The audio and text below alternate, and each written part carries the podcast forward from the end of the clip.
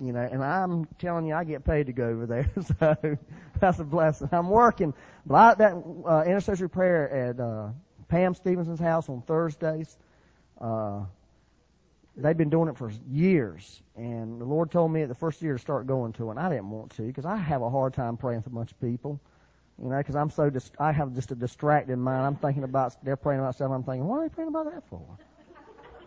Why would they ever even think about praying? but I've learned how to be more disciplined and pray with people. Um, huh? What does it say? Oh yeah, drop that thing in the offering. I f- forgot about that. This is that's church too. You know what? One of the things. Well, anyway, let me just finish about the intercessory prayer. The Lord speaks over there a lot. I mean, it's good. I mean, it's a time to wait on the Lord and really pray. So if you're a male or a female, but I'd like to get this other guy over there. Palmer was coming for a while, but he's in school now. And men, huh? Thursday at what time? Ten o'clock. Pam Stevenson's house, right down the street here, about a mile. It's good. It's the Lord. God's really been doing some stuff. So if you can come in, you know, if you like working the evening or something. This is church. Uh, one thing we've seen in our church, a lot of uh, younger couples, uh, and and unfortunately a lot of us older couples that need some biblical help with money, how to manage money, what the Bible says. You know, teach, you know, get more grounded in those areas where you won't be broke and busted, and you know what I'm saying we need some of this stuff. So Dean and Buzz Stepanic and Angela have gotten together and they're going to do some stuff to te- help teach us, help ground us more in what the Bible teaches about finances. And we're not talking about just giving, but we're talking about how to manage your budget at home. You know, all kinds of stuff. What, how many, 3,000 verses in the Bible on money?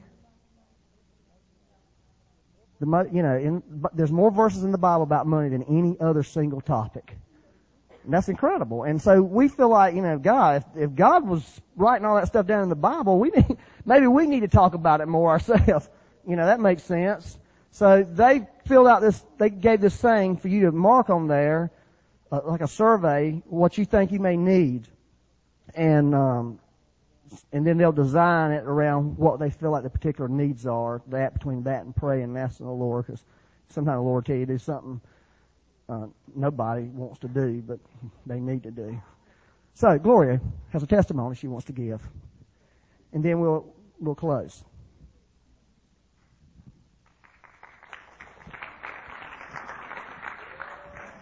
Well, I guess if I had about three days, I could tell you from the start to the finish of, of what I've been going through, but I'll just give you the past 10 months since I left New Jersey.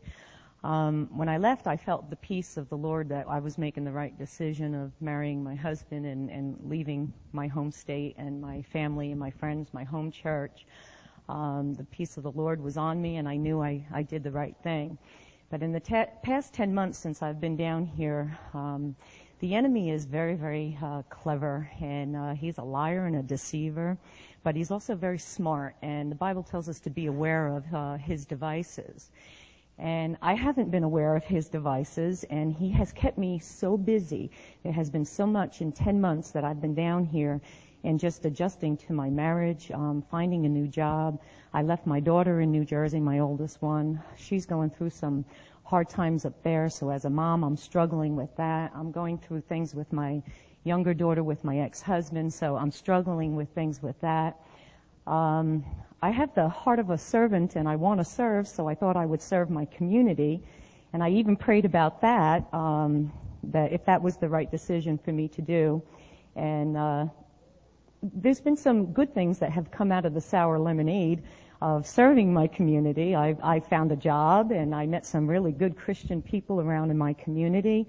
So that's been good, but serving my community has, has become even more of a full-time job than my job. And my job has been suffering. My family's been suffering.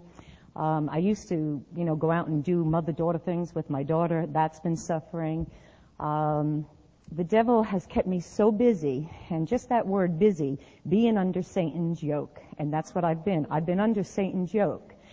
And usually, I mean, 13 years I've been walking with the Lord, and anything that has ever happened in my life, and in 13 years I got divorced, Um, there have been really terrible things that have happened to me in 13 years, but it always pressed me into the Lord and had me seek His face.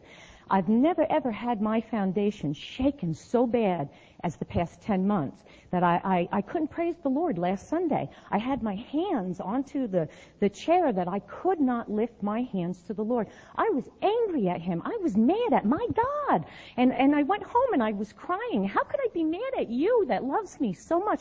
But I couldn't pray and and he everything that Satan has done has pushed me away from God, has pushed me away from my husband, my family, and I've been doing everything the world's way. Work first. And, and, and my family and God was off the charts. I mean, God wasn't even there anymore, although I was reading once in a while, praying once in a while. It used to be that God was first, my husband, my, my family, and then work. And, and I realized in bed last night that, that, uh, I need to get back into the way God calls me to do things, put Him first, and then everything else is going to work itself out. And then my relationship with my husband, my family, and then work. I resigned from my community. I am no longer the president of Brantley Place. I resigned. And, and that's a good thing. I mean, praise God, I am so happy about that because it just, it frees me up to make God first in my life. Um, and like I said, being under Satan's yoke, busy is also instead of being pushed away, I have to push, pray until something happens. I have to praise until something happens. I have to get myself back into the Word and put God first. And anyone else here that is under Satan's yoke, I just, I'd urge you to pray and put God first, and then everything else is going to line right up.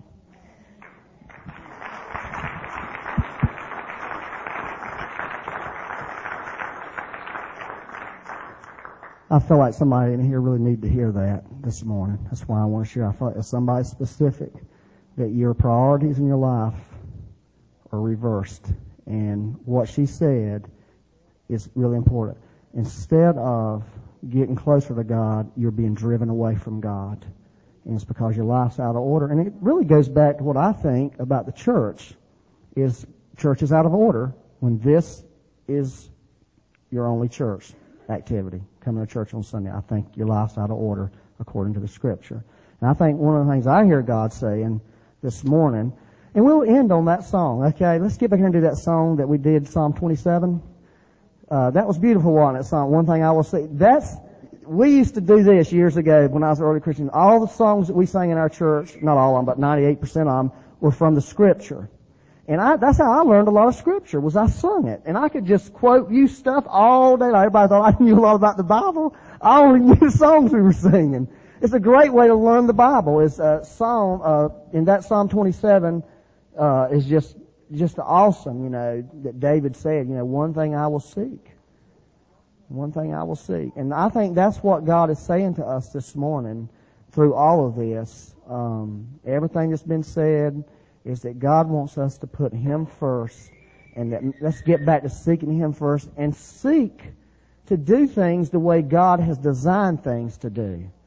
Seek to live your personal life the way God designed it. Seek to have a church life the way God designed it, not the way we've messed it up. And I think it's the enemy tricking us, deceiving us. Oh yeah, you know, Sunday morning is the most important thing there is about church. Spend all your money on that church. Spend all your efforts on that church. You, you, see what I'm saying? How you can get off so easy? You know, spend all your efforts on your job, every, all your energy on your work life, your career, and you can be off real easy. Amen? And this is no condemnation. This is, this is getting free. So, amen. Thank you, Jesus. Okay. Father, I just pray this morning, uh, that you'd help every person in this room get our lives in order with you. And I believe you'll help us do it. I believe you'll enable us to do it, Jesus. I just ask you to do that, Lord. I pray you bless every person in this room. God, I pray you'd speak to their hearts. I pray that nobody feel any, any, any condemnation. I pray that people would feel conviction, though. Convict Holy